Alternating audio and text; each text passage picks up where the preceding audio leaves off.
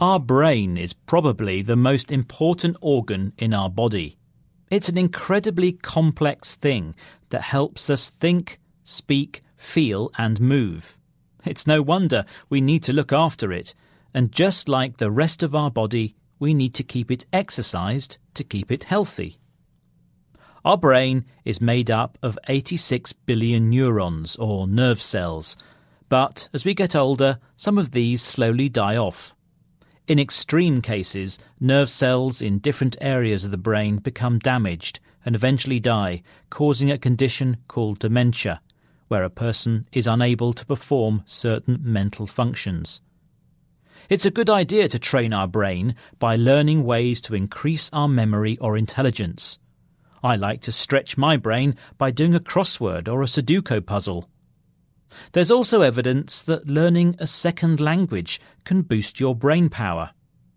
Dr. Catherine Loveday, who's a neuropsychologist, thinks being bilingual is a protective factor for the brain because it involves a lot of switchings and that seems to exercise the sort of executive parts of our brain.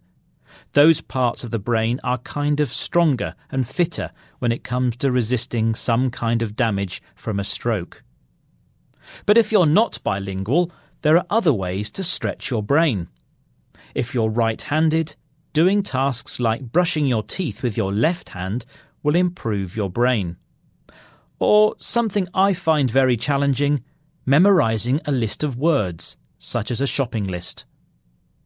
The main aim of trying these skills is to stimulate the brain. This is something Dr. Loveday describes as building up our cognitive reserve. That's building up extra abilities to help protect the brain against declining memory or thinking. She says, even if people take up languages or take up other things later in life, it will give them a degree of protection. Well, as I get older, that has put my mind at rest. The best bit of research I've read is that eating chocolate may enhance our ability to acquire and utilize knowledge. That's our cognitive performance. It may not be healthy for the rest of my body, but at least it might make me a brain box. What do you think?